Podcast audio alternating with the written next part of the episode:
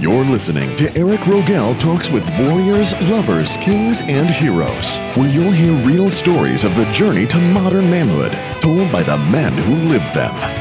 Raw, real, and 100% unapologetic. And now, here is your host, Eric Rogel. Hey, this is Eric Rogel, and thanks for tuning in to Warriors, Lovers, Kings, and Heroes. This is where each week you'll hear real stories of the journey to modern manhood told by the men who lived them. Now, before we get into today's guest and his story, and trust me, there's some really different stuff in this story. There's some great, powerful, inspirational stuff, but some wild parts too. But uh, before we get to that, since this is our first official episode, let me give you a brief rundown of why we're here and what to expect from our show.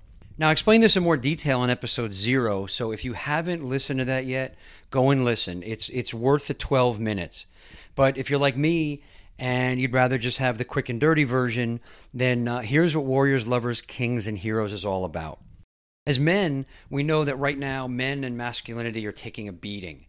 Uh, masculinity is being described as toxic, and now more than ever, uh, what it means to be a man and what it means to be uh, to be masculine is more confusing and more under fire than ever before. And the result is a lot of us are frustrated. A lot of men are frustrated, and a lot of men feel lost and angry. I especially see this in uh, younger men today. Now, there's this pervasive notion that being a man, that being masculine, is bad and it's it's somehow wrong. Now, adding to the problem is it's become harder and harder to find strong, positive, masculine role models, especially in the media. So, men are thinking, who can we look to in real life to be strong, positive role models for us? How do we find the men who can lead us and guide us on our journey to modern manhood? Uh, where are the men who are going to challenge us, push us, motivate and inspire us along our hero's journey because this really this is who this is part of who we are as men right it's part of our being it's something that's been done in cultures around the world for centuries uh, but now this is something that we've lost so that's why we're here to bring that back because look you know it, it doesn't matter how old you are how young you are, where you are on the path. We're all on the path to being better men. Because if you're not constantly learning and pushing and growing, if you're not constantly challenging yourself, which is something today's guest is going to talk about, uh, you're just going backwards. So I started searching. I started searching for these men, and I found that there actually are a wealth of men out there who are all strong, positive role models for us. And the best part is they're all eager to share their stories and help us on our journey. So these are the men I invite on the show to share their stories with you. And so that's what you can look forward to each week. And again, for more information, please go check out episode zero. It's titled Start Here. Also, I recommend you head over to our website. It's at you'll find it at wlkhpodcast.com. Again, wlkhpodcast.com. Over there, you'll find a bunch of extras and things that uh, we can't fit in here. Uh, you'll also find the definition of the four archetypes that make up our title what it means to be a warrior, a lover, a king, a hero. And uh, you're also going to find our sacred seven core values. These are critically important, guys. A lot of our guests talk about them. They talk about how some of these things uh, courage, honesty, integrity, commitment, duty, honor, and love. Those are the seven. How those seven things have really helped them in their lives and how they live with some of these core values themselves. Also, uh, I talk about the round table in episode zero. I forgot to mention this. The round table is made up of 10 men. These are 10 very close friends of mine. They're like brothers of mine. And they're all from different walks of life. And these guys are among the most insightful and aware men I know. And my, my personal mentor, RJ, also sits in on the round table. And uh, we meet regularly to discuss some of the issues and concepts that get brought up in these interviews, some of the things the uh, guests that we have talk about. Uh, we bring that up at the roundtable, and then you get to hear some of their insights on what they feel. And you're going to hear some of those insights today on this episode. Also, on the website, I meant to mention that uh, very soon we're going to be putting up links to some resources that I know you're going to love. Uh, for those of you who just want more than just listening, okay, we love that. Those of you that want to experience more, right? Because look, uh, experience is everything. You know, uh, I love that you come in here and check this out and listen to me talk. I love that you listen to our guest talk. But um, listen, getting out and actually doing it, okay, there's no substitute for the power in that right? It's like, um, give you an example. It's like just reading or hearing about something versus going out and experiencing it yourself firsthand. Like you can look at a map of Greece, you can watch videos on Greece, you can talk to people and hear their experiences of being in Greece. But that doesn't mean you've been to Greece, right? Until you actually go there and say, stay on the Isle of Santorini, which is absolutely beautiful, by the way, till you go to Santorini and see it for yourself, meet the people, eat the food, lay on the beach. That experience now is part of you. That experience is so much more. So I want you to know that I am committed to finding you the best experiences, uh, the ones that I know are going to help move you forward. And I'll be listing those on the site. So go there, check back often. Again, it's WLKHpodcast.com. All right, now let's get to today's guest. Today's guest spent 14 years as the strength coach at St. Thomas Aquinas High School in Fort Lauderdale. If you haven't heard of this school, it's a top ranked high school football program year in and year out. It's almost always either number one or number two every year. And St. Thomas leads the nation nearly every year in the number of players on NFL rosters. Last year there were 15, and that was more than double the next closest school. Uh, players in the NFL right now that went to St. Thomas include Joey Bosa, his brother Nick Bosa, Geno Atkins, Giovanni Bernard, and three players who reunited on the uh, Patriots Super Bowl championship team James White, Lamarcus Joyner, and Philip Dorsett. Now, even Hall of Famer Michael Irvin is a product of the St. Thomas football program. So, guys, this is a top level school with top level staff all around. And our guest today Rob Biasotti is a part of that staff, and he has been for a long time. As I said, he was the football team's strength coach for the last 14 years. He uh, just stepped aside last year to focus on his duties as Dean of Students for the school. Well, Rob is going to talk to us not only about his role mentoring these young men who played football there, but also about working under his personal mentor, the legendary coach George Smith, who hired Rob back in 2005. Now, Rob has some really interesting ideas, some really unique and boundary pushing ideas on how to run a strength program, how to motivate a team, and also how to create the bonds that push men to fight for each other when things get tough.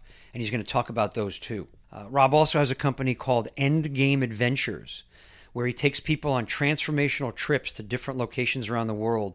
These are trips that are going to that challenge people to step outside their comfort zone and the results can be life changing. So check that out. His website there is endgameadventures.com. And, and guys, make sure you stick around for the story of him eating a beating cobra's heart on an adventure trip he took to Vietnam. It's it's an amazing story. And seriously, guys, if you've eaten a beating cobra's heart, I have got to have you on my show. But but all kidding aside, that story is really a great story of not only bonding with the friend he was on the trip with, but with men of a completely different culture. It's a great story of how these kind of uh, bold acts can bring men together. All right, so let's hear from Rob Biasotti. I um, I asked Rob how he ended up as a strength coach because he told me it wasn't something he um, had aspired to do. He was a basketball player and a basketball coach. He hadn't played football. But Rob told me he's learned to be open to opportunity when it comes your way and taking a chance, even if you have no experience at all. So here's Rob talking about getting that call from Coach Smith. Well, what happened was um, I, I'm very fortunate. Like, I, I can't, I can't like. Sometimes things hang on one phone call. So I was working at a high school in North Carolina. I was a basketball coach, and I played basketball at St. Thomas. And the head basketball coach who was in his late 20s when I was in high school in the 80s. I don't know even how, how I got my number. It was 1998. It was pre social media. The internet was just getting going. He called me out of the blue and said, Do you want to coach basketball at St. Thomas? And I was living in North Carolina. Long story short, I was like, Of course. So St. Thomas is a football school. I never played football for St. Thomas. I never coached football. Um, actually, I did coach football in North Carolina. But it was like a, a token assistant position. I wasn't really a, a, true football coach. So we had lost to Lakeland, this program called Lakeland Football, the, in 2004, and they had no, they had no strength program. There was no players were on their own in the offseason, which is incredible to think about today, considering what's happening with performance training. I'm talking about at the elementary school level. I mean, you that know, young, they're putting them in performance training in elementary school now. If not elementary school, consistently in middle school. I mean, so just to give you an example, we went from St. Thomas before I created the program, and you had guys coming in here and there, taking ownership and then leaving pre that, but nothing that was consistent. So we we made it a ten month, or excuse me, a, a six month mandatory. Every guy on the team had to go to this to these four days a week, and the, how that happened was obviously I knew all the players and the culture at St. Thomas. They didn't want to hire me. They wanted to hire this other guy who had all these credentials and certifications, and he wanted like 200 bucks an hour. So when they came to me, coach, when I say him, Coach Smith, um, he asked me to do it, but I said I would. And when they and, and I was really intrigued by the challenge. And when they said yes, and I said yes, I went back to school and got my master's degree in exercise science concurrently. So from 2005 till recently, till I left. But my point is, is that I mean, how lucky am I? I happen to work for what I consider, well, for what Max Preps considers one of the top 10 coaches all time in high school football history. I had no knowledge. I knew he was a great coach. I had no knowledge of that. Then I got to work. I had, I had freedom. Then, I mean, the type of athletes I was exposed to, it's really tough. That's why I talk about the destiny part. Like, if you'd have put me anywhere else, I think I would have done okay. But wow, what a platform with the freedom, with the coach that I had. So once the, I gained Coach Smith's trust, it was basically carte blanche, and then I was able to to create this beautiful thing um, that I, that I'll always look back on with like the fondest of memories. Um, and it's just a great, and I was able to put my own twist on it and be unorthodox and do all those things. And so, and then, and then on top of all of that, I'm hitting. This, look at the luck here. You're hitting high school football at the height of its ramp with the internet and social media and this national type of stage. Like high school football now was not played at the local level or state level, it's played on a national stage. So we're traveling to Ohio State Stadium, we're, we're traveling to um, all these different, the, the West Point, we're traveling to the Superdome in New Orleans, we're traveling all over the country. The teams are coming to us, and it's and it's, it's televised on ESPN Rob stopped talking for a minute and got introspective, and then uh, then he started talking about Coach Smith, and you could feel the respect and admiration he feels for him and for what Coach Smith taught him. And you know what, Coach Smith, his greatest one of his greatest assets is not only is he this guy can motivate somebody just by him being in a room. Not only is he the best motivator I've ever, I've ever seen in my life, not only is he able to keep two opposing thoughts in his head, which is a talent. Like if he walks into a room of 30 people, all 30 of those people are going to think he's like a Bill Clinton. Everybody in that room is going to think that that Coach Smith cares about them. He's going to give everybody in that room what they need. And um, I, I, love him like a father. And uh, it was a great run. Right, because you said uh, what, what, you'll, you will never see you'll you'll you'll Eric. You never see any you get him. I don't know if you met him, but you'll never, ever, ever, ever, ever, ever. I will never run into a creature like that in my entire. They'll never, ever. You can't put the guy into words. He is a unicorn. Tell me more. I mean, you called him Gandalf. I think is what. Uh, I I just um, you know I was there in high school. I didn't play for him. Uh, I was in the hallways with him. We've had a couple interactions he's just the type of guy that can, you know, it's a different world now. It's a different world now than it was four years ago. But certainly in the 70s when he got started, he was like 25 years old and he had this vision and he, he hung in there and he, he changed lives. And um, he just has this this this magnetism, and, and, and along with this this caring, but also this fear. Like uh, you know, he he he has no problem cursing me out, but at the same time, if something was going on in my life, you know, one time I was in the coach's office and you know everyone has ups and downs in their lives and i and and during that it was it was maybe it was during this time that i was talking about because you ex, you you give a lot of yourself when you're training hundred guys. You give a you give a tremendous amount of yourself, and you know you're you're caught up in a whole different places and, and you know, there's a boomerang effect. I think there's a boomerang effect when you give so much of yourself that sometimes you leave yourself behind. And so, you, know, I don't know if you want to call it depression or anxiety or feeling low, whatever you want to call it. That Coach Smith, one time he said two words to me he came into a room. I didn't tell him I was down. It was probably obvious. We are in the coach's office together, and he looked at me and he goes, after about five minutes of sitting, he knows about silence too. Like he knows how to sit in silence or he knows how to listen. Great listener. And he said, You matter. And he got up and left. And I was like, Man, you know, just I mean, just matter. That's all he's you. That's matter. all he said. Five minutes of silence you matter. He didn't say my name. He didn't say anything. He said, you matter. Then I had appendicitis in 2010. Wait, hang on. Before you get appendicitis, I want to get back to that. So right after he says to you, you matter, what hits you? What's think about this for a second. I mean, like, think about how much we forget in life. Like, I mean, so I've been working with him for since 2005, almost 15 years. I've been working with him for 20 as a, uh, you know, colleague. I went to school there for four years.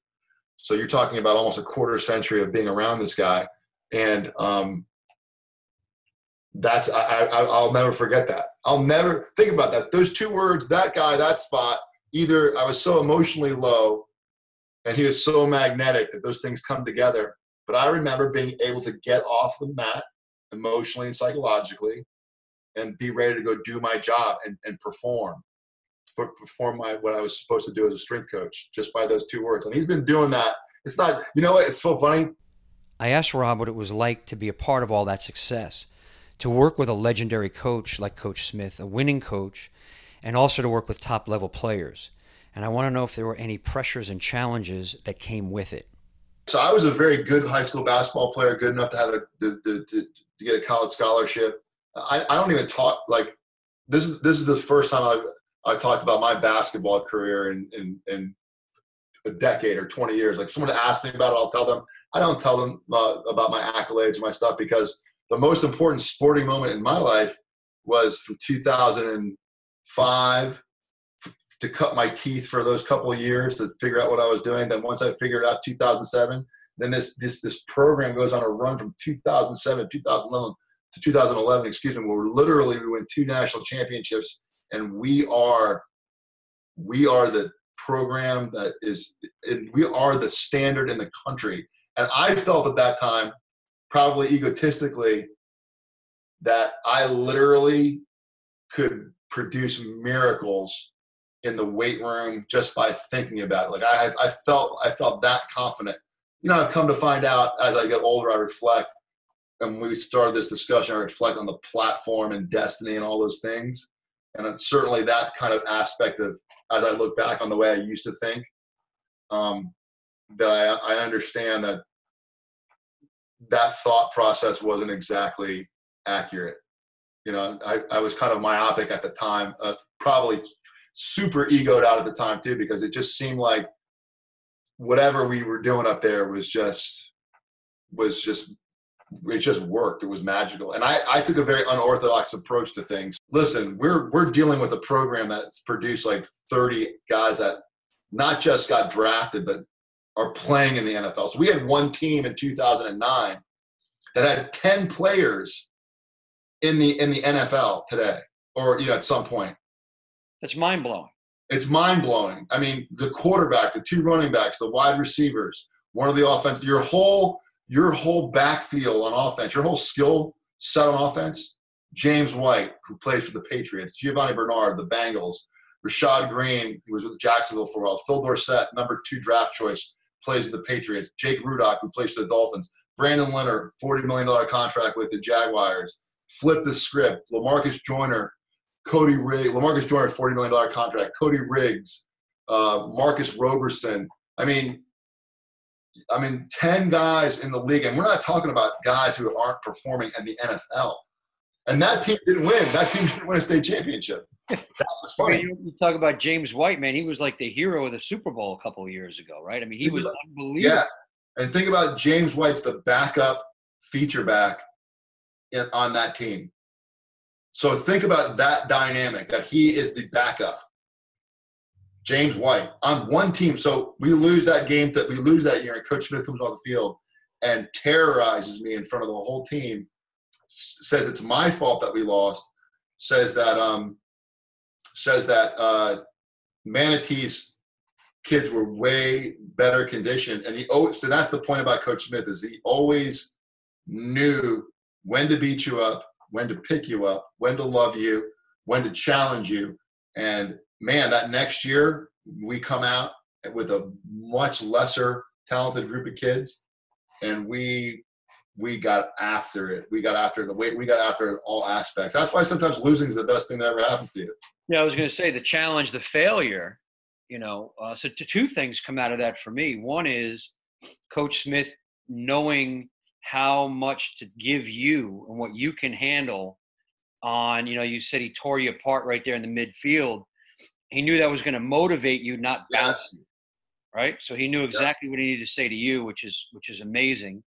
And then the second thing is, yeah, that failure being the motivating factor going forward for the next year. Yeah, and it was the failure starting this whole thing. Failure wasn't the only driving factor. Rob talks about how a culture of winning and success can also amp up the expectations. So you have a kid coming in and they look around, they hear everything, and they just expect that the St. Thomas name and brand is going to make for wins. And um, so it's not that anything anybody's doing anything wrong. It's the nature. It's the evolution of winning and losing and success and defeat. And sometimes being successful is your worst enemy. You know, and so I think right now where we're at in the program, and I'm not part of the program anymore, so I'm not taking pot shots at the program. I'm saying that um, I found that wow, we would go 10 and 1 and we'd lose one game and everyone's like you guys are the worst team in the universe. And i'm just like we only lost one game. I mean the standards get shifted. Everything gets adjusted. So i find that success might be your worst enemy. You know and, and i want to kind of go in a little deeper on that too because you know there's a such a pervasive thing right now in in our society especially where you know this whole everybody gets a trophy thing this whole yeah. let's not give the kids too much challenge let's not put too much pressure on them everybody wins let's maybe not keep score. And what i'm getting from what you're saying is it sounds like that you know is is even worse than i had perceived it you know what i mean? Because i'm not a fan of it personally. I think that challenge and failure are what really build that character and that drive and that um, you know that that desire for success and so, how how are you seeing it right now? Just having kind of lived through that. Um, that's a tough one because that's a tough one. And the reason I say it's tough for me personally is because uh, people perceive the way I found success in where I was at again with the best platform on earth was um, I, I didn't take a I didn't. I wasn't a traditional strength coach. I wasn't a kill or be killed guy. I wasn't an in your face. I wasn't in your face guy, but I was also. I'm more of the Coach Smith school. But we had a lot of fun, man. I, I brought a lot of gamification to to the workouts. Um, I wanted to make things fun. I think that I personally think now that, like you said, this everyone gets a trophy movement. I don't think that's the greatest threat right now in our society. I think the greatest threat in our society is that uh, perfectionism and meritocracy and uh, not being allowed to fail and you know be, being thrown away when you do fail. I don't think everyone should get a trophy, but I, I don't think that. Uh, I mean, I see the pressures of on our top kids in school. I see the pressures on our top athletes. They're definitely not being treated like kids anymore, and so they're being treated like either young CEOs when you're talking about on the academic side, which I'm certainly not a part of that side, even though I'm the part on the discipline side, but I'm don't really know much about that world, but I know about the pressures of um, attempting to be an elite athlete in a football in a sport like football, and the pressures the parents and the coaches and the media put on 15 year olds. And when the, I just look at that, I think that's a I think that's a greater threat than everyone gets a trophy. Honestly, I think I think that, I think if you're playing sport and it's not fun at some level, something's messed up. So I don't know if that means everyone gets a trophy or whatever, but I think it has to be fun. Rob is definitely someone who likes fun. In fact, he developed a unique training method to get his players in shape while having fun. He calls it gamification, and it includes things like having all out, full team, every man for himself dodgeball games. I, so I'm, I'm, I'm split. I'm, I'm in opposition because I also like one of the best tools that we use. This is crazy. I would go to strength conferences because they would get invited because I'm St. Thomas and they would say, well, what, what, what works for you? So I have a master's degree in exercise science and I'd say, what works for me? The uh, uh, dodgeball. If you motivate your players with dodgeball, if you say you, if you work out hard, we're going to play 10 minutes of dodgeball, that, that's going to be the, the, the biggest thing you could do in your program. And they would look at me like, I have two two cucumbers coming out of my forehead, and I'd say, well, if I know you guys will never buy into this, but if you think about it for a second, dodgeball is the one game that's it's egalitarian. Doesn't matter if you're James White or the fourth string kid. You're not competing on who can bench press the most. You're not competing on playing time, right? And it produces a flow state like you cannot imagine the flow state you can get in dodgeball, which can be transferred back to the weight room. So you're really instead of working out 60% in terms of your effort, your mind and your body, so you're so excited, you're bringing that back to the weight room after being motivated to do that. Now, I know I'm going all over the place. Some people say, "Wow, dodgeball is a sport of humiliation now," and, and all this other stuff. Yeah, it can be if you're forced to play dodgeball. Yes, then I would say it's a bad thing. But if you if you volunteer to play because you enjoy it, and you're uh, you're 14 or 13 or whatever, then I would say no. So I'm like, I'm not exactly saying giving trophies to every kid's a bad or good thing. I think the greatest threat is the threat of false meritocracy and the pressures that were listen super capitalism transferred to the world of sports and kids is hyper runaway capitalism where kill or be killed, winner takes all, is not it's not healthy, man. Not healthy for team, I don't think. I know I went on a lot of different areas, but that's what I believe.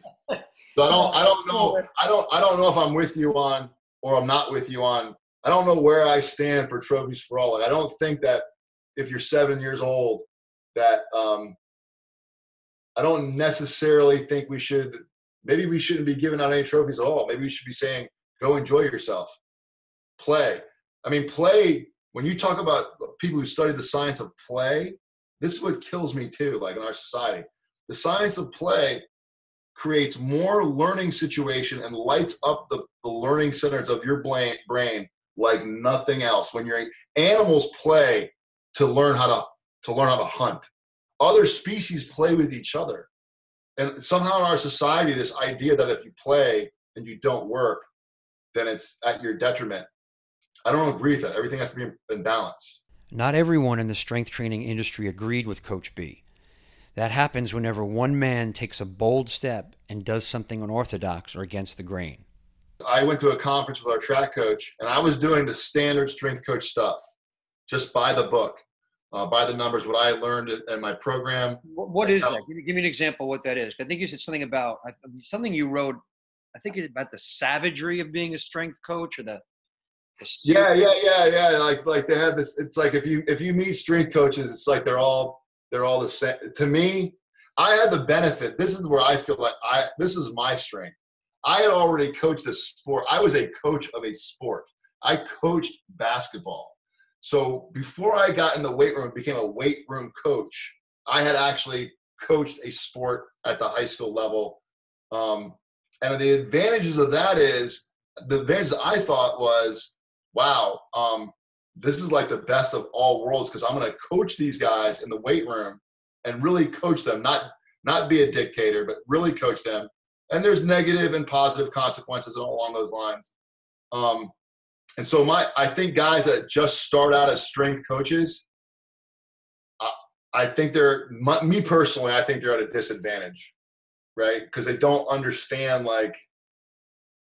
I don't necessarily think they understand the needs of the people that they're working out, the psychological and emotional needs. And I think they just look at numbers. And Joseph Campbell has this great, great quote about computers and numbers. Joseph, and I believe this a thousand percent. This is Joseph Campbell, the guy who studied myth, right? Yes. Joseph Campbell says that computers are a lot like Old Testament gods. Lots of rules, no mercy. And so so when you get into like when you when, when someone starts talking to me about numbers and there there is listen proportionally there is a place for numbers but if man if you're just to cut someone up into a number and not see the humanity in somebody, um, then you're making a big mistake. And that was Coach Smith. That's what Coach Smith taught me. And I and then when I came back and listened to the beauty, the genius of Coach Smith. This is his genius. Somebody who doesn't play football, never been in a weight room, but not, not didn't cut his teeth in a weight room as a traditional strength coach, comes back and says, "Hey, we're going to be playing dodgeball and tag for man, at that time in 2007, 30 minutes of 90 minute session. And he goes, I'm cool with it. Do it. And I'm like, all right. We got to the point where in the mornings, we would bring in the band, the high school marching band, and we would do skits and we'd go play water polo and we'd take them on um, leadership. Uh, there's, there's ropes courses and all these things that we were doing. And that is where you get success because that is what binds people together. So if I'm if I'm dictating to someone, telling them they have to do something, and they do it because they're being forced to do it, they can fool me. They can go 60% and I won't know.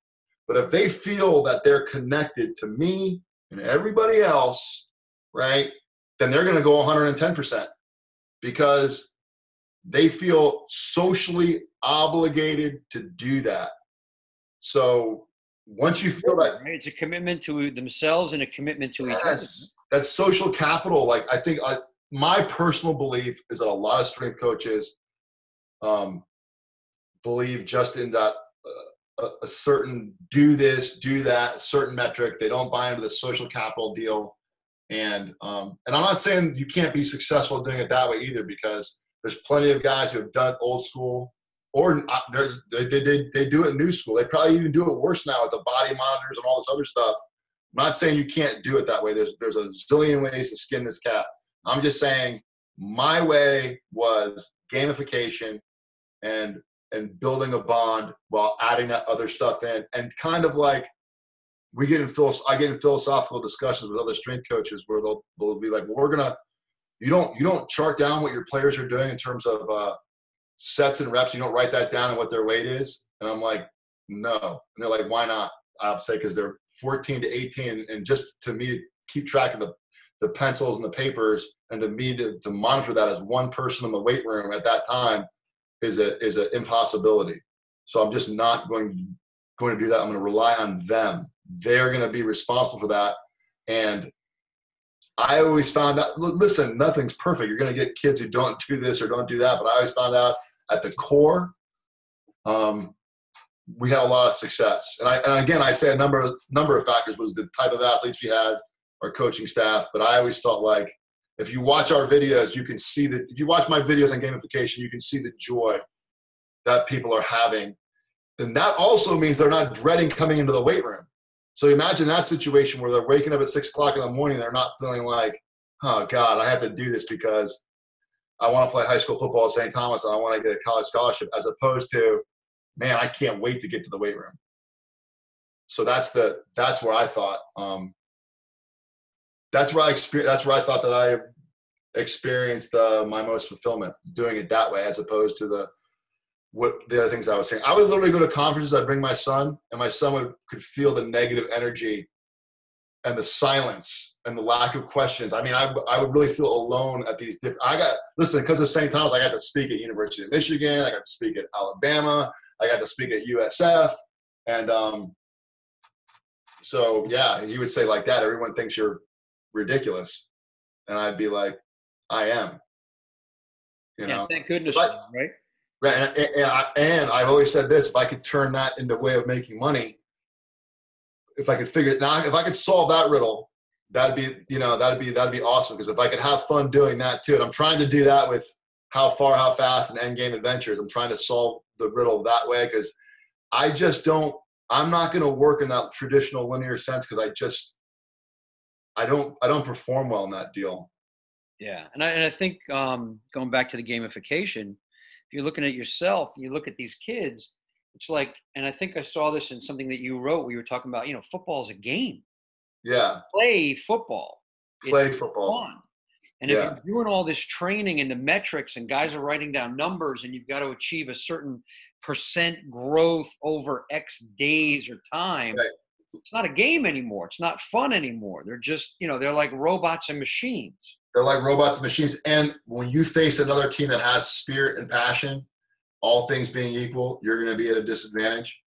Um, and I, I've always said this. Listen, in, in the weight room, the weight room is not the game.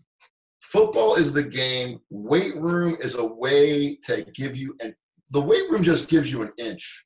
It really, truly does. The weight room doesn't, you could be great in the weight room and you could be terrible on the football field.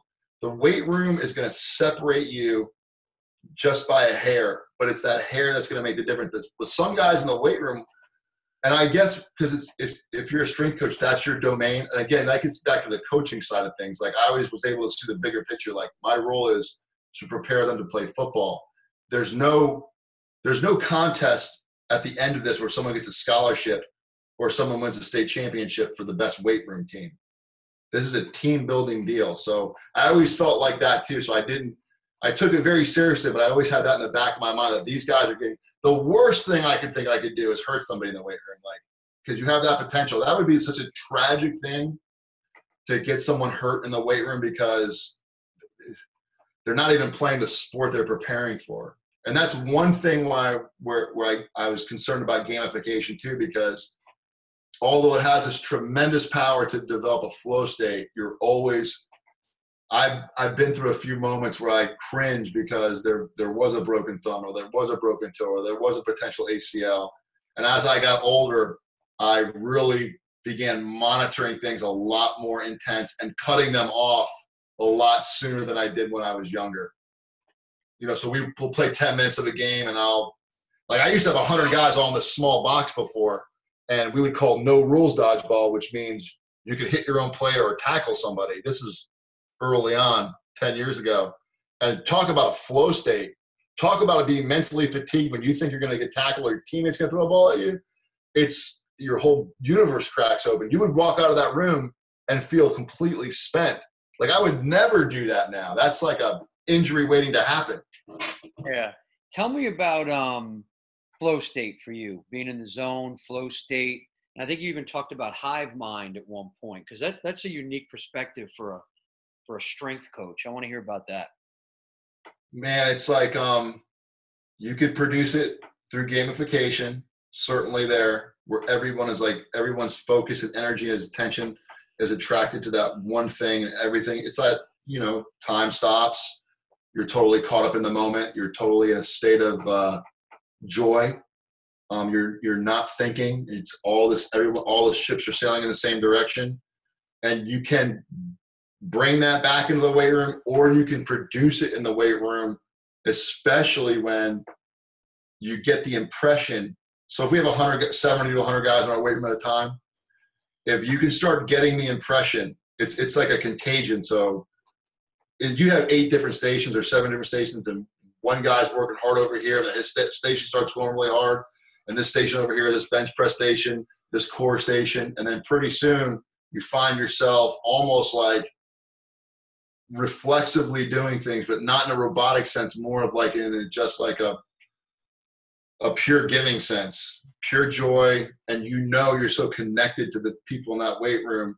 Um, and and that's what I think that that was my strength and able to create that environment. And that was done um, on accident at first and then intentionally later. And the way it was done is is you get the most popular you take the most popular kids, and hopefully the most popular kids are good kids. Doesn't always work out. Hopefully the most popular and good kids are the leaders on the football team. Doesn't always work out. And if you get them to buy in, getting back to that social capital and that positive peer pressure, then everyone starts buying in and it just ripples into your team. And then before you know it, you have 70 or 100 guys. Now, there's going to be four or five guys off to the side who are not going to do anything regardless. But you have a majority of your team just dialed. And so you walk out of there, you're drenched in water because you're sweating. And you walk out of there and you look at each other, and every you can see everyone look look everyone's looking at each other's eyes, and you're you're there, you're done, boom, it's over. You know and, and then getting back to the luck i'm dealing with world class athletes at the same time. So i've never tried this. Listen again being fortunate i, I could go to i could go to south plantation not that they have a bad program or some other school and and do this and they might look at me like they might lose half their games and look at me like get the hell out of here but at that moment at that time with coach smith and those kids wow. For me like like the best moment in sports besides my family the best moment period in my life you know for, for an extended period of time. And now there's this flow this zone right this hive mind. You know you have it in the weight room you got these leaders these you know these star athletes these leaders the popular kids that are that are doing it the ripple effect goes how do you translate that onto the field during a game does that does that does are they so trained in that when they're in the weight room that they're still one mind and in the flow when they get to game day? You know, I think I, I don't even know the answer to that question because I'm not involved. I don't go onto the football field. You know, so I don't know what the translation is, but here's what happens.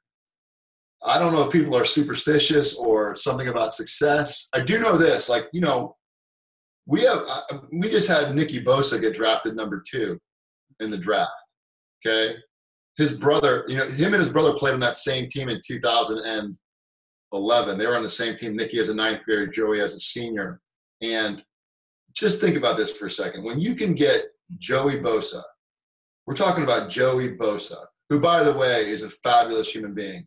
But when you get him on your side, right, it's hard to be opposed to Joey Bosa or John O'Korn, who plays at Michigan, or a Scott Northcutt, who I just worked out with. Or you get some kids like you get I won't call them no names, but the, a kid named Jonathan Boozer who played at Marist. This kid Boozer, he's like a he's like a younger version of Coach Smith. He's a teenage Coach Smith. If you get this kid to buy into what you're doing, the other kids, it's going to be really hard to be opposed to that. It's going to be almost impossible because you you don't want to be on the outside of that because a it's so much fun and b like the best thing for me is not those kids. The best thing for me is when a kid who's a four string kid comes up and says, you know, the workout programs, I was depressed, they changed my life. I really felt like I was a part of something. And that's happened several times to me. And I've just been like, man, that makes me feel feel really good. So it's not just about for me too. It wasn't just about, and I'm not saying this to make myself sound better, because it's not just about the Joey Bosa's or the James Whites who were all fabulous kids. It's about those. It's, it's about those other kids too. And I think that's one of my things too is that the, the beauty of being a strength coach, if you want to call it beauty, if you can make it beautiful, is you get to treat everybody the same. So when I'm coaching basketball, unfortunately, there's only one ball. Only five kids can be on the court at the time. There's going to be at least two or three kids that don't play. It's a lot tougher to, to create that equality in a traditional coaching sense than in the weight room. I want to ask you a couple things about you know, building the champions. You said something about the awe of being. Yeah. This gamification. Tell me about that. Well, okay, so I'm very eclectic, and one of the books that I came across in Barnes and Noble was this book called Star Wars and Philosophy, right? And so I opened it up, and they they break apart Star Wars. They use Socrates, they use Plato, they use Buddhism, they use um, the Tao. They use uh, everything under the sun to explain this whole thing with the Jedi's. So there's this very famous controversial philosopher. His name is Martin Heidegger. Okay, so there's a lot of controversy about Martin Heidegger, and Martin Heidegger talks about this this idea of that your purpose in life is just to be, And the way you can experience the awe of being, the best way you can do it is be in nature and be around oceans and mountains and waterfalls because nature reveals itself the way it wants to reveal itself. You're revealing yourself the way you are just naturally revealing yourself. And the purpose of life is just to be. So he calls it the awe of being. And the point is, is that he imagines that uh, in early nomadic societies, someone walking out of their cave and seeing just this kind of like overwhelming nature, the birds that block out the sun, the, the forest, the trees, this pristine uh, state of nature, and that in itself was just overwhelming and caused it caused you to really be alive. Okay, so then he says that we've forgotten that, and the reason why we've forgotten that is we started enframe things. So you take forests, you turn them into two by fours. They lose that all of being. You start enframe, like everything in this office is enframed. Everything was a natural product. It was turned artificial it lost its awe of being and it was replicated. Martin Heidegger says the whole world is turning into essentially a ball of metal or glass.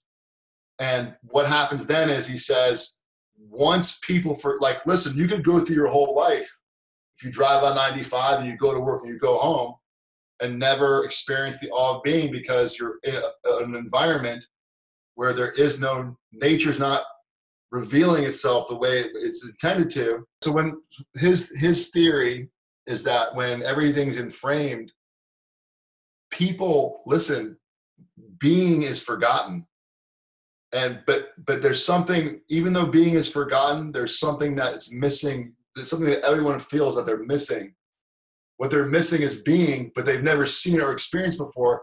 So they don't even know what they're missing, but there's something missing they just can't put their finger on it. And then his last final idea in this book, anyway, is only God can save us from that. And so I don't remember what I wrote in context of the book of awe of being, but I think we're all certainly um, nature in terms of our nature. And so when you're when you're around when you're doing something like that's natural, like I think I think sports is natural. I think working out in the weight room is is a is a human being event, right? As opposed to, you know, competition is natural too, right? Yeah, so it's just striving, pushing, all of those things are natural. Yeah, it's just it's just this natural state, um, and so you can be awed by that, and that's what that's what I that's what I hope to replicate, and that's certainly the pull for my adventure travel business is that it's not it's not me, it's it's it's Costa Rica. You know what I mean? That you can I guess some people like I have a, a, one client who's like I know I'm switching subjects to, to the awe of being, but I have one client who's like, no, I'll put it to you this way: I have one client went to Croatia, and we had we suffered, we went through all these experiences in nature, and he's like, he had the money, and he's like, Rob, I just want to stay at the Four Seasons in Prague, and I was like, who's going to turn that down, Eric? I was like, sure, let's stay at the Four Seasons. As soon as we stayed at the Four Seasons, our adventure shut down. Mm-hmm. We had there was no yeah, it was nice. The beds were nice. The food was unbelievable. But as far as the memories, no, because I think Homer says this is that when he wrote uh, you know the the Odyssey that at some point in your travels you find some kind of comfort in your struggle you know it's the struggle that makes the, the, the travel worthwhile it's, that's what you come and you, you, start to enjoy that. And so I have one client who wants to go to Costa Rica with me, but he wants a four season experience. And I'm like, I'm like, I'm like, you don't want that. I mean, you think you do, but you don't. He's, he's used to being, you know, sleeping in a nice bed and doing all. And I'm not suggesting we go full on tenting in the rainforest. Yeah. Um, but he doesn't want. He's he has a hard time understanding the benefit of nature and being around nature. You know, you know, and I would think that um, it's it's that challenge and some of the the most challenging things in the awe of being, where you connect even stronger. If everything's just comfortable, I mean, think about all your experiences, all the comfortable stuff and the things that just kind of, you know, went easy and okay are not for me anyway as memorable as, hey, remember that time we hit this and we had to do that. That's what forges that yes you know, that that that team, that connection. That connection. Um, that connection can go a step further. Just like in the Marines, there was a point where the St. Thomas football team adopted a next man up mentality that led them to victory under incredible adversity.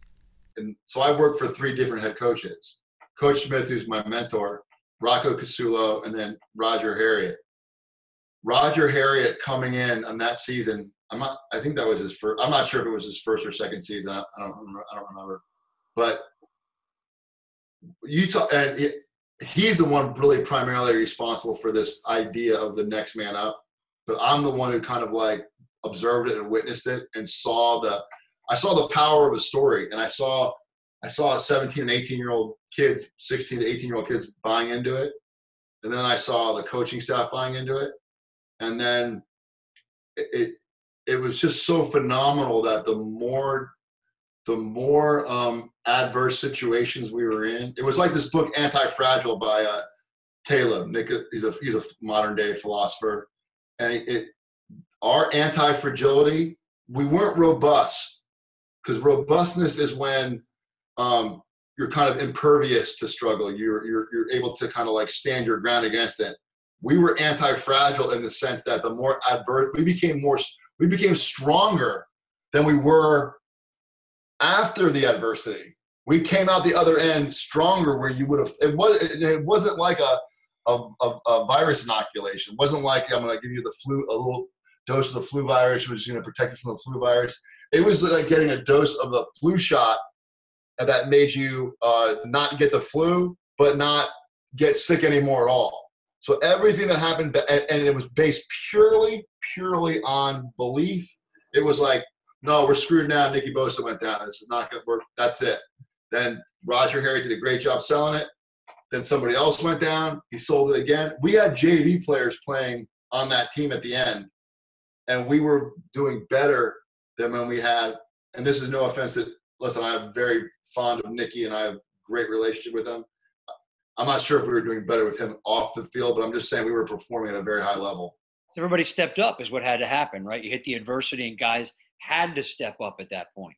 Yeah, it was a special year. You're not, you're just not going to see that every year with every team. Like that was a, that was great to be a part of. To be, you know, talk about the hive mind. Being in the locker room before some of these games, like you can actually be in a locker room during games and they're big games, and you can almost be like thinking about something else and not dialed in. But in that year, when we were in the playoffs, I can remember being, I mean, it was almost like sticking your foot. Everyone had stuck their foot in the sand, in the ground, and they're psychologically saying, not one inch. We're not going to move one inch from this, from where we're at. No matter what happens, we're not giving any ground. And everybody believed in this at some point. There were doubters, doubter, doubter, doubter. I doubted. I thought to myself when this first started happening, like, all right, this isn't going to work. This is just this is just coach talk and then it started. And then I was the biggest believer in it. So that's Roger. That, I think. I think I. I'm not sure if I write that down. I don't know how much credit I give Roger or myself, but I think that was more Roger than uh, that. That that, uh, that idea is the power of a story. Right. He was telling the story. He got them to buy in. The hive mind went right. And yeah. Rippled out from there. It just became. It became that synergy where two plus two is not four. Two plus two is a thousand. You know, it just. It was one of those moments man, if you could, we were able to harness it for those five, five or six or seven weeks.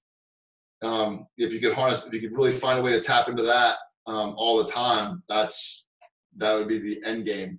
Right, that's the know? magic right there, right? Just getting that people to buy into that story. Yeah. Moving forward, and I think part of it too, from from listening to you, is as these guys were buying in, and as you started seeing, even if they're little victories, like, wait a minute, we just did that and then it just boom, you go to the next level because you've got this buy-in, this belief, and then you have the evidence of it, and everything starts driving forward. In, in the, you're absolutely right, and the best example of that is this kid named R.J. Jean, who was subbing, I think, for Nick Bosa. So he was Nick Bosa's sub, I believe. He goes, okay, Nick Bosa goes down. We're playing the biggest game of the year with with not our I don't believe it was our starting yeah, with our second string quarterback this kid, RJ Jean, goes down against Flanagan and he dislocates his his his uh, elbow. His, his the, the lower part of his arm was like at a really bad angle. Like he had really messed up his arm, right? Wow. So imagine this vision though. This terrible injury happens right in front of our right in front of our bench. Hundred guys. They bring out the ambulance and the stretcher. They put RJ on the stretcher. Every single player went out and circled the stretcher and walked him off the field. Like that doesn't happen. That doesn't. That's why that team was special. That's why that story was special. They all followed him out because they all were like, man, next man up. I love you, brother. Now we're going to get ready to play football. Wow, that's pretty emotional, man. That's uh, had to be beautiful to watch. I, will never, you know, I've seen, I've, I've, been around a ton of situations like that where it's like, oh, we got a guy down. Okay, the head, the standard head coach goes out, players take a knee, blah blah blah blah blah blah blah blah blah. But this time, that's how dug in we all were. That's that hive mind where we're just like, all right, let's circle up. So that was literally circling the, the stretcher instead of the wagons. That was a brother. Now it's time to, to take care of business with these guys. How how'd that game end up for you? We ended up that we were underdogs in that game. It was Flanagan. They had a, they had a, a, their, their kid was a linebacker. I forget his name. He played at Michigan. I think his dad was the I don't know. His dad was the head coach. They were ranked ahead of us and everything. We had a second string quarterback. We had injuries everywhere, um, and we ended up beating beating Flanagan that year. Nice. You know, we ended up just rolling through the playoffs. That was a great. I think that was Roger's first year, and then Roger is a Roger's another exceptional, exceptional coach. Um, he's a different style than Coach Smith. Um, Roger cares way, way more about people and the human being and the spiritualness of his players than he even cares about winning, which is a credit to him because you can get caught up in that whole winning thing. Yeah, Especially at St. Thomas. St. Thomas, getting back to the power of the story, St. Thomas is a story. So when you walk on the field at St. Thomas, the story is win. Or you're supposed to win. So it's like a self fulfilling prophecy. It can also be your biggest detriment, like we talked about before, too much success, where every team you play when you're St. Thomas football, it's going to be their Super Bowl. They could lose every game and beat you, and that would be the highlight of their, their lifetime sports career. Right here, with all this talk of winning, Rob told me something he learned from Coach Smith about success. Success might not be. It's uh the the journey. I know it's cliche, but the journey to success, I think, is a lot better than the success because the success is very lonely at the top you get there. This is Coach Smith again too. This is Coach Smith teaching me about success. So he has an experience when he's a kid. He's a it's, it's unbelievable. This guy. This guy has so many great life. He was a spelunker, cave guy. So he went on this spelunking deal with his with his class or this guy that did that taught him spelunking. I think that's the term. So the goal was to get to these series of caves, to get to the end cave in Indiana, so you have arrived. So when he got to that end cave, end cave, he really felt like man, I can't wait to get there. I'm so excited. This is going to be so great. And so he got there and he tells the story and he gets there and there's trash everywhere. There's, there's, there's, there's cans of Coke. There's, and it's just this cave and it's the end. And he thought it was going to be like this kind of like spiritual experience. And it was just like, come angels were right. waiting for him. Yeah. And that, and that didn't happen at all. He talks about that all. He would talk about that with me all the time about uh, you know, it's really a tough staying. It's a lot. It's a lot more fun getting to the top, and the top isn't really what you think it is. You know, Coach Smith has another great life lesson called the tar pit.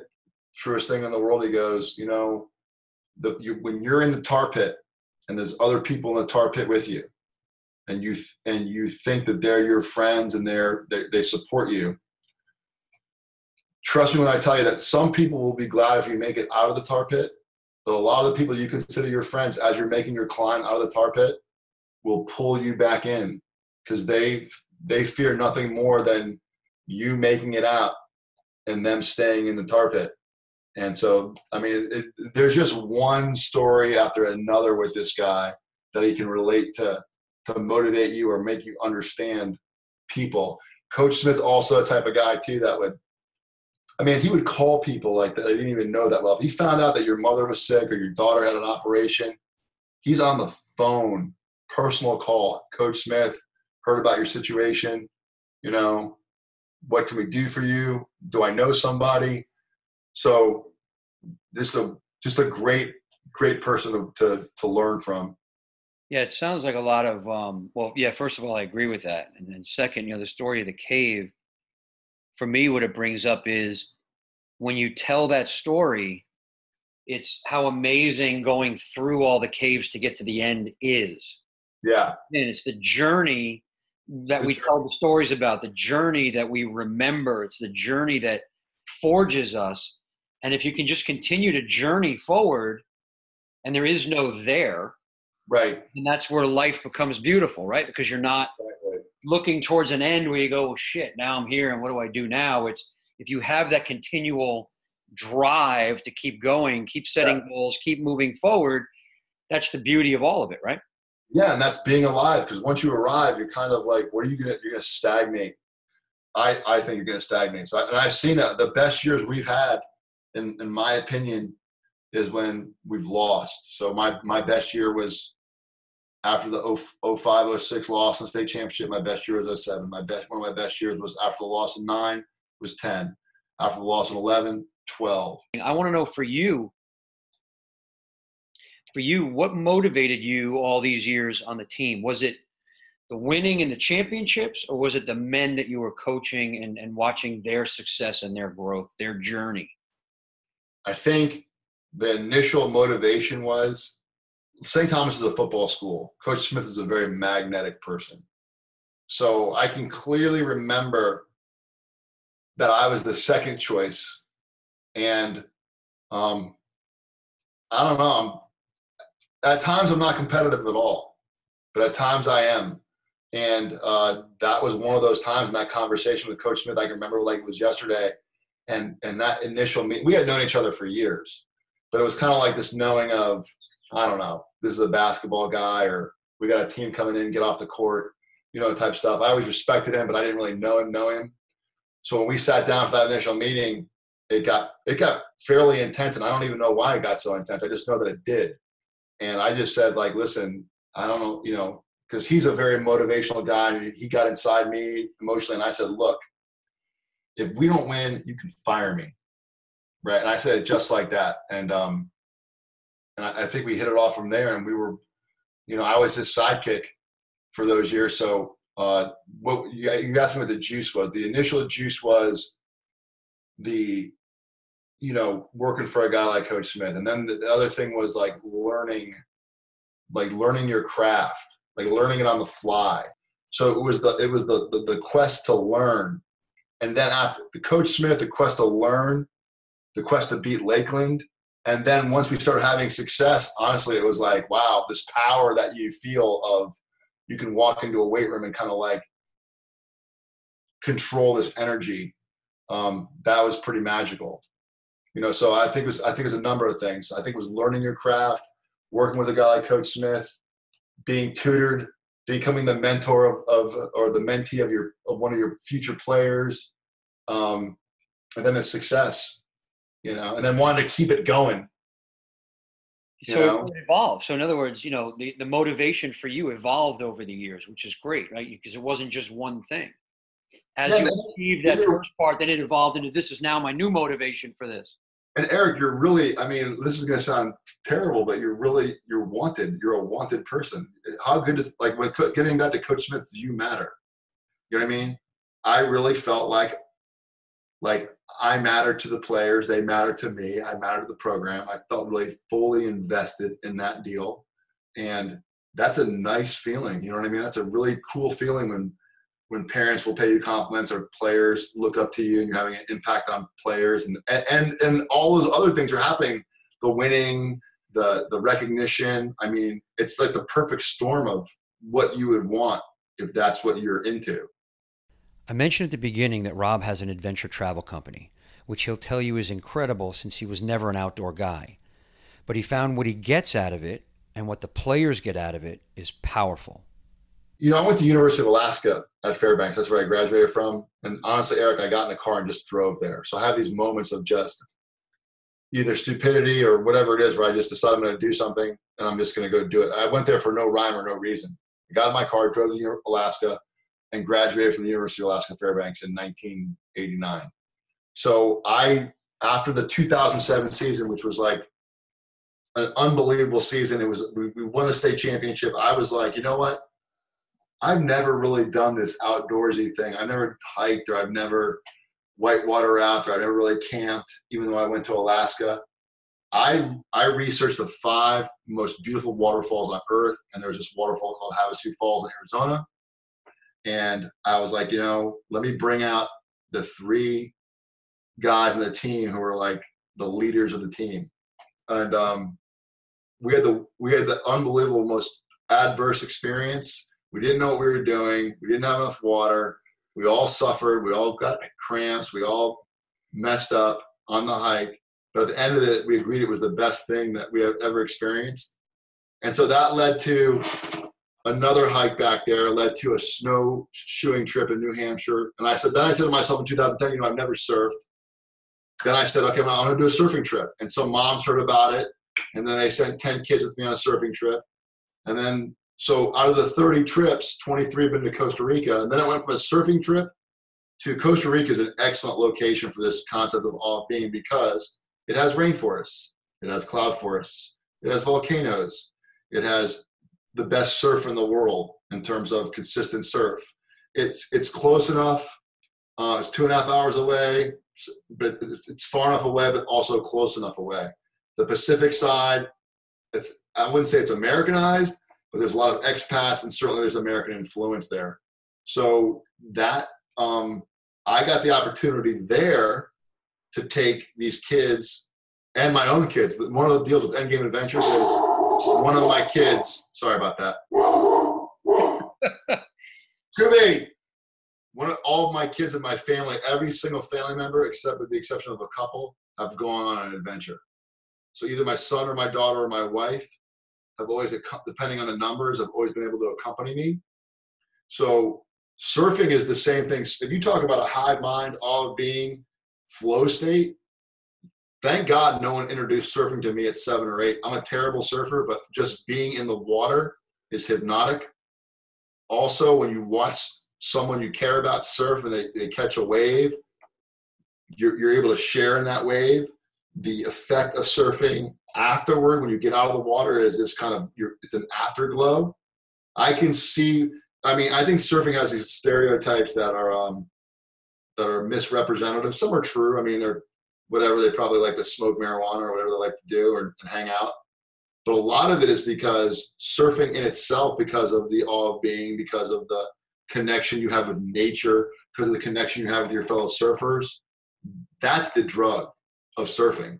And that's really the drug of being in the in the rainforest.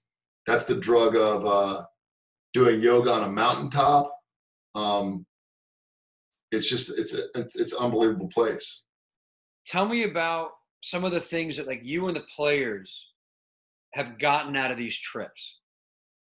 So it turned out it started out just to be players, just just players. Mm-hmm. Um, then it morphed into anybody who wanted to go. Obviously, um, wow, you you talk about a, a connection. That that's another thing where you establish these connections with people. Like when you're doing this incredible hike in a rainforest that's grueling and desolate, and you're to see like a toucan or these other, I forget the name of the other colorful birds flying across, or just an empty, desolate beach. It is, it will connect you like like no other you know so like one of my buddies we just got back from last summer we did a we rented a refurbished 1986 vw camper van and he is not he's he's more my friend, but he is a client. It's a it's a that's what happens. Your clients become your friends, and um,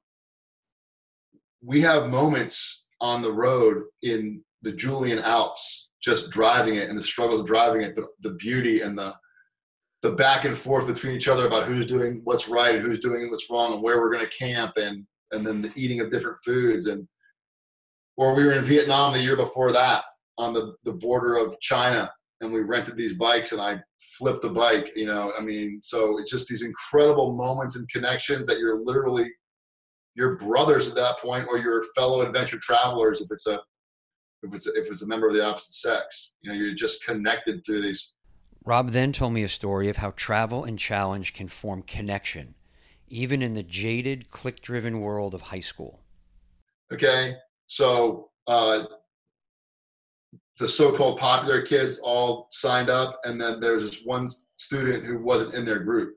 And before they came to me, they were all like, Coach B, do not let this girl go on the trip. And I was like, first of all, I'm not going to do that because she's just a kid to me. Second of all, let's just see what happens. She goes on this trip, this particular student they didn't want on the trip, and they they went as not friends, and they all came back as friends. And I attribute that to Costa Rica, the mountains, the volcanoes, the rainforest, the surfing, the horseback riding, the just that you you're for Costa Rica and nature will heal most relationship problems or or enhance or connect people like like nothing else like nothing else. Yeah i'm going to take it even deeper than that. It can also be the experience of that and experiencing things together. Yes. Even if you're not close not a friend just having that experience with another human being yeah. connect you in ways like you've never experienced before. Like i'm not a good surfer and i don't know if you surf or not but I, have I've taken some lessons i've done it uh, i had some good experiences with it and i had some challenging experiences with it which i guess is great. Right so let's say we went out into some small waves in Jaco and it was just me and you and we're just meeting for the first time like face to face here and we were to do that um I think that would connect us, and it would be a. I mean, depending on a, the day, but on a typical day in Jaco with the with the with the with the um, waist high waves, if we decided, and when we had lunch later or whatever, it would just be a great, great experience and a great day. And I think water does. I think there's a magical property in water. I think there's a magical property to the ocean. I think harnessing the ocean with your with your board, and I think doing that together. Like I don't understand like I never really understood doing stuff alone. Like when this single player video game craze hit a while ago, before the internet kind of brought people together or, and tore us apart. Like my son would bring home these games, and they'd be single player games, not connected to the internet. I'm like, why wouldn't you want to play with experiences with somebody else? I don't understand people who travel alone unless they're traveling to connect with other people. Like that, if I would have went this did this trip by myself, instead of going with my with, with my buddy to Croatia or Vietnam, I I wouldn't have gotten the same trip because I can come back and, and, and we'll always be connected. This is where Rob gets into his trip to Vietnam and the Cobra story I mentioned earlier. He and his buddy had just visited the Hanoi Hilton, had a very emotional experience. And then they decided to do something that led them to a bonding experience not only with each other, but with men from a completely different culture. So in the middle of this, me and my buddy are looking at each other, and he's like, "Hey, I was just on TripAdvisor, and there's this thing called the Dragon, Hung Lee's Dragon Snake House. Would you eat the heart of a of a mountain cobra?" Right? He said it's like a national, it's like a part of their cuisine. So I'm like, "Yeah, let's go." They, they, they bring you in. They're like, "Do you want the the the the one that was trapped out in wild, or do you want the one that was manufactured on the farm? Do you want the bamboo snake, or do you want the wild mountain cobra? So I was with a buddy who could afford the wild mountain cobras. They defang it, right, and they gut it right there, and they take the heart out while still beating. They snip it, put it in a shot glass, heart still beating. Okay, they put something else in there like corn wine, and you hit it, but you're not done. Then you hit the blood of the mountain cobra and you're not done. Then you hit the bile. So you're, you're yeah. So you're like, so that's a, and then you have all these Vietnamese. So you're in someone's family room essentially. It looks like that to me. This restaurant, but on the other side of this glass window, you have these, and this is a this is a delicacy in yeah. Vietnam. Mm-hmm. It's probably an honor too, right? Like it's probably a big deal to do it's this. a big deal for them. It's an aphrodisiac as well. And so you have these men on the other side of this where they're butchering the snake and they're pressed up against the window to see these gigantic Americans do this. And it's it's a little touristy too. I mean, you'll see on their website, whatever. Um, but when we got done, and, and first of all, to, to drink the bile, I was like, um, "Is this okay?" My buddy's like, "Hit it, hit it," and the guy's name's Dragon. He's reassuring me it's okay. I do it. I think my mind gets some kind of intestinal disease. We go into the other room where the other the, the Vietnamese are, and um, they they butcher the rest of the cobra and they bring it out in, in, in these different cobra dishes. And I was looking at our two tour guides as I was I was eating most of it. My friend Bubba wasn't eating that much of it, and they were literally looking at this food like they hadn't eaten in, in a week. And I was like, "Fung, do you do you want some of this?" And he's like, "Oh my god, that'd be I haven't had snake in two and a half years." Because they consider it an aphrodisiac and a delicacy, and it's expensive, right? So they were like so honored to eat this cobra with us. And then the table over, they went into a state of just pure excitement. I mean, they were touching us and grabbing us to the point where I had to put a chair between myself and another dude because they were so excited that we were doing this and it was a different culture and everyone was laughing. I brought this story up in one of our roundtable meetings, and the guys jumped into a discussion of pushing boundaries and living boldly. You'll hear me first, followed by RJ, and finally Doug, an attorney, who talks about how the story inspired him. Those are the stories men love to tell. It's the stories of courage. Yes.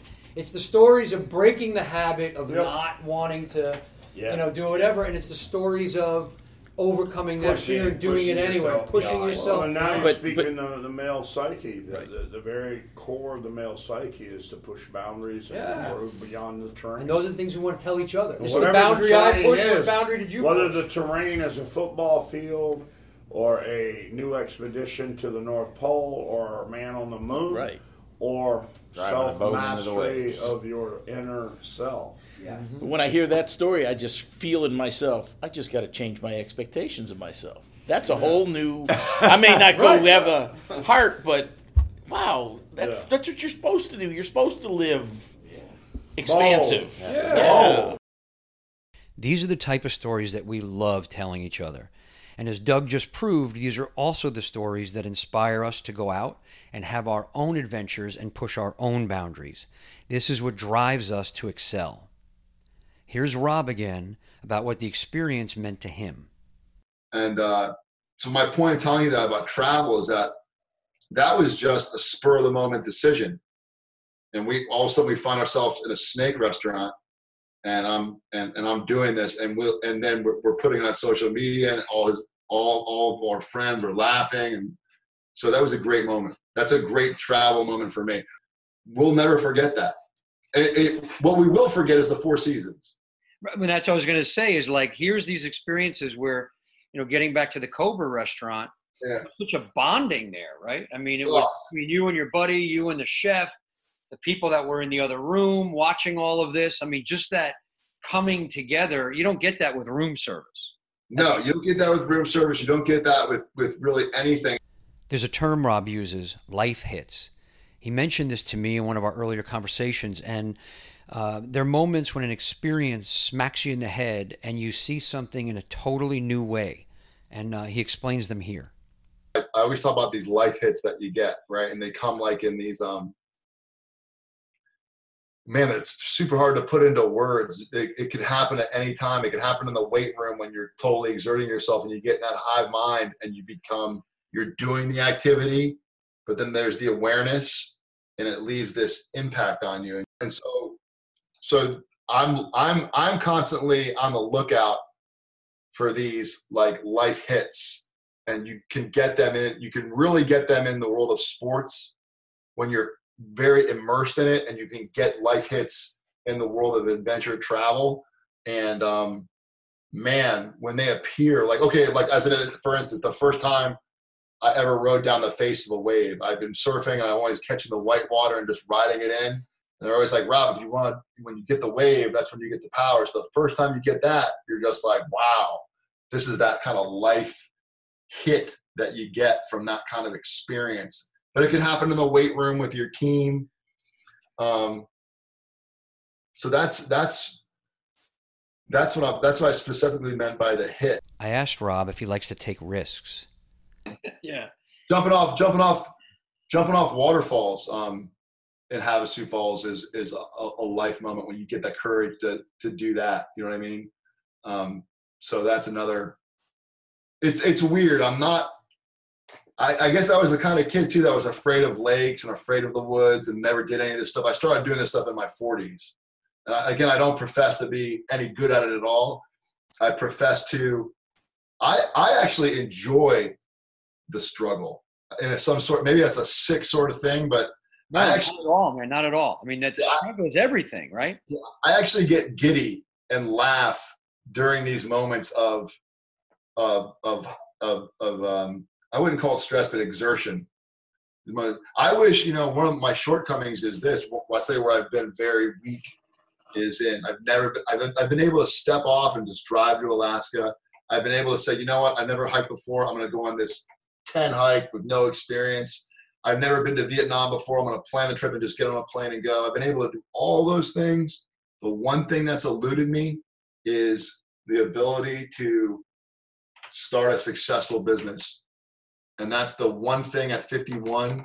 And I, I think that's eluded a lot of people. I know that the failure rate of business is a lot, but, uh, and also I make the excuse of I'm working full time at my job and blah, blah, blah. So I don't. At one point, I considered Endgame Adventures a business, but if I was to be honest with myself, does it make money? Absolutely. Could I support myself, my family on it? Absolutely not. So I think the bottom line was that it was this hobby, you know, that I have that that that I'm kind of sad about in a way because I I thought I I think I, I think I was ahead of the, the travel market in 2008, and now it's like I look around and because of my hesitancy, um, travel is exploding. The mm. travel culture, it's just exploding right now. And I think that I was like, had this idea um, and was willing to do it. I just wasn't willing to leave my job and say, I'm going to take money out of my house or take a bank loan and live on credit cards and go around and sell. You know, I took the easy road because it was all people I knew in my network. So it's interesting because, you know, the, the risk taking you're talking about – was okay to jump off a waterfall. It was okay to eat the beating heart of a cobra. It's okay yeah. to, you know, do the, the bungee jump. But when it comes to, geez, I'm going to take a financial risk and go after my dream of owning my own business, having yes. this drive, you kind of took a step back. And I think a lot of men do that. A lot of people in general, but, you know, a lot of men do that. It's that, that whole, you know, I'm not going to go that far. Completely. And you know, what's funny is like, um, where I was able to go I mean, I took some chances in in the strength and conditioning program with gamification and pushing people and pushing myself and kind of you know leaving my family behind for those for a couple of years while I was totally focused for no money. I mean, the I mean, you get money, but the money there is not. You know, you're doing it for the passion. Um, and put myself in some adventure situations.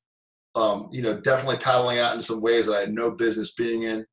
Um, but I've always, but I was willing to do it and take the chance. Whereas in a business sense, I feel like once I get ready to reach that that stage, that jumping off stage, like in bungee jumping, whereas if I was bungee jumping, I would just go. I get confused and disoriented. I feel like the walls are closing in. I feel like uh, somebody's handing me eight different options or 20 and I don't know which to choose. And I end up just stopping movement. After talking about risks, facing challenges, and having the ultimate success, I wanted to know what advice Rob had on success and on being successful for us. What I would tell people is care about other people, see things from their perspective, listen to them, and be in it for the long term. And I, I think if you if you take I just gave you probably too much, but if you take a long term approach and you really make your best attempt to understand people from their perspective and care about them on their terms, then that's what I find in my world where I've had the most success as an educator, a coach, and in my hobby, Endgame Adventures. Caring about people, caring about their their growth, their experience, their moving forward. I think I've done that reflexively in my in, in, in my work with my players and the people when I'm I've always understood them. So I think that, not, oh, excuse me, I have not always understood them. I've always tried to understand them and their perspective and what they need, not what I think they need. At least, not that I would give them what they think, but understand it. Because mm-hmm. a lot of times, if you understand somebody and you can reiterate your understanding of them, but you make another decision that they don't agree with, they're they're okay with it. They're okay with you doing something else as long as they as long as they feel like they've been heard and you actually listened to them and you actually understood what they were saying, then they're okay with it. Okay, so that that would be it then, right? You know, continue long term, right? Get into their world, make it about them, long term. Long term, and and and that's going to require you to be passionate about something. Right. So it's long term vision for yourself as well. I would say that do the thing that you're always do the thing that you're afraid of. Whatever it is that you fear, do it. Uh, because and it's not what I've learned because I, I, I haven't done that yet. Ultimately, I haven't done that yet. Like I've like honestly, I'm kind of like um the success that I have had in my life. I'm kind of tickled by it because I've always found a workaround. I I've always found a way to hide, to practice, then to pop out and just look like I'm a natural at things. I've always had that ability.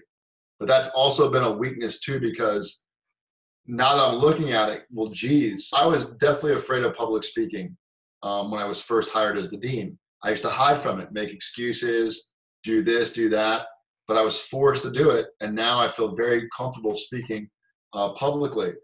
Um, why didn't I just do that from the very beginning? Why didn't I just because I was afraid? If I would have known I would have had that skill at whatever, 30 or whatever, I would have I could have done so. I, I, left a lot of potential on the table. So I think doing the thing that you fear is going to help you maximize your potential because you're going to get, if you do it enough, you'll realize that the fear was, there was no basis for your fear. The fear was all inside of you.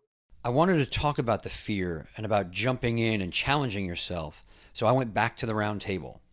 You're going to hear from Alex first. He's a retired Marine who now trains people in his warrior workshops and then RJ will follow up with his thoughts. Says get into intensity of motion, intensity of challenges, and drive yourself because every one just takes you to that next level. Yeah. It's and this is intensity of uh, emotion is what the world is running from. Absolutely. Today. Well, it, it, it, I feel like. Well, we're, we're training people nowadays the opposite of courage. We're training exactly. people in cowardice. Yes. And what? Why, why do I say that? We're telling people to try to avoid pain right. or Absolutely. challenges or things that hurt their feelings. Yeah. Yes. As a society, and that's making weak people with low character because exactly. characters develop how. How would you challenge yourself? Challenge get, yourself get and grow, right? And grow, exactly. And grow beyond your terrain.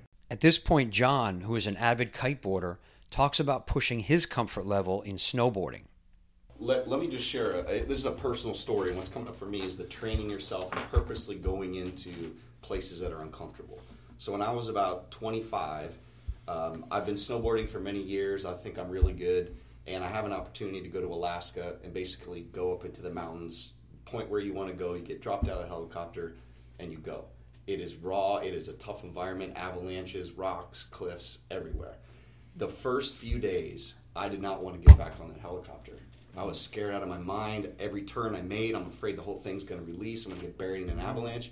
And I just kept going and going and going. And by the fourth, fifth, sixth day, I was finally able to relax. And I can feel what you're saying about the training and f- feeling that fear and just keep on going and keep on going.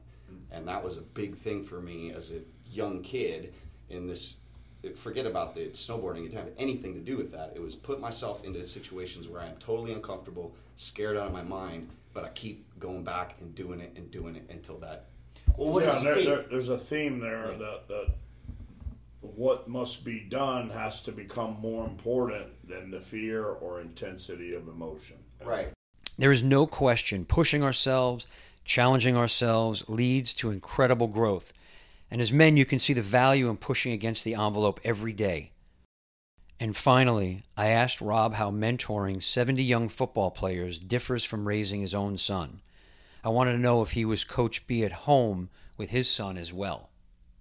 How did you see it when you were working with the football teams? I mean, this is 70 plus guys, young men, that you've got to have thinking one thought, one goal, one thing. I mean, what did you see in there in the, in the camaraderie with them that the sports actually built this kind of bond among men and this growth among men? Well, it's interesting you mentioned that dynamic because, listen, what the kids in that weight room got was genuinely me. But since my son was with me through this whole journey, because he either went to school across the street, my son actually went to St. Thomas. My son would see the Coach B at home and he would be like, Where is this magnetic, charismatic, motivating guy? Or is it all just BS, Dad? Do you know what I'm saying? So I'm not saying it was I was on when I was at I was at work. And um and I know I I didn't forget the question. I heard the question, but I was thinking about my son and the dynamic between how you're not able to like I'm I'm not able to motivate my son. I'm able to motivate all these strange these strangers kids to do this incredible thing that we're doing. But when it comes to motivating my own kid, I there's I have no shot of doing that. You know what I mean? And we have a great relationship. I, I guess I have some shot. I'm role modeling. I'm I'm motivating by role modeling. So I know that he works out because I work out. I know that I know that he's going to pick up on my habits, like his unkept room or my habits of my good habits. You know, some of my good character qualities. I can see that in him. I see so much of me in him. But in terms of um, me uh, kind of imparting um, my last takeaway moment for our audience or your audience is that face your fear. He's falling into the same trap that I fell into, and I and I I was able to, to to get the football players through that trap because I was on, and maybe it wasn't maybe it wasn't impersonal. Maybe it wasn't coming from when you're dealing with a family where it's coming from. Well, if you say that to me, that means you don't love me. Do you know what I mean? Yep. So it's, it's hard with your family telling them something because it's not I don't know, there's an emotional attachment. There's certainly an emotional attachment with the football players, but it's a different type of emotional attachment. Wow, that's a powerful statement. And I can't tell you how much I appreciate Rob for the courage to be that open and that honest about his relationship with his son, uh, his role in raising a young man, and his, his honesty about where he could do better. And I know there's a lot of fathers out there who feel the same way. You know, courage and honesty are the two foundational core values of our Sacred Seven core values, and you can see why here. Because without courage and without the courage to be honest and truly honest with yourself, you have nothing. And Rob has shown both courage and honesty here, and I, I truly appreciate that. So, talking with Rob and hearing his stories, what I'm taking away from this and you know, my team listens to the interviews over and over, and we all had the same things that we're taking away from this interview. But number one, above all else, what we're taking away is the impact that a mentor can have on our lives. You know, listening to, to Rob talk about Coach Smith and what he did for him, and, and the love and respect that he has for him, and the impact that Coach Smith has had on Rob's life, uh, and then how Rob was able to pass that along uh, to the people that he's mentored along the way that really drives this home. You know, how being a mentor and being a role model it's just inspiring and it's critically important in the lives of men. Um, I also appreciated when Rob was talking about the awe of being and how connecting to nature is so critical for men to connect to our natural selves. You know, I know for me, I feel the most relaxed and the most at home when I'm out hiking, but I just don't do it enough. So I'm going to change that. And finally, the importance of challenging yourself, of facing your fears, of pushing out of your comfort zone and not being afraid to fail and actually actually embracing the failure as fuel for growth and success because this is what we're built for, right? Facing fears, taking on challenges, this makes us stronger, right? Pushes us to grow, right? It's the only way we're going to get better. And we're also taking away how facing those challenges together, not alone but with others, can form lifelong bonds and friendships. So I want to thank Rob Biasati, Coach B, for taking the time to join us and for being open and real and honest with us and with himself, because that's a true hero. So now to you. What are you taking away from Rob's story? What are you going to do now? How are you going to challenge yourself? And what fears are you going to face? I want to hear about it. Let me know. Just find me on social media. The links are on the website. Remember, WLKHpodcast.com. Go there, find the social media links, click on them, and let me know. Also, remember to rate us and to leave a review and a comment. And most importantly, and I can't say this enough, uh, make sure to share this show with men you know will get value from it. So please pass it on. I want to thank you for listening to Eric Rogel Speaks with Warriors, Lovers, Kings, and Heroes today. I'm Eric Rogel, and I'm honored to be with you on your hero's journey. We'll talk to you next week.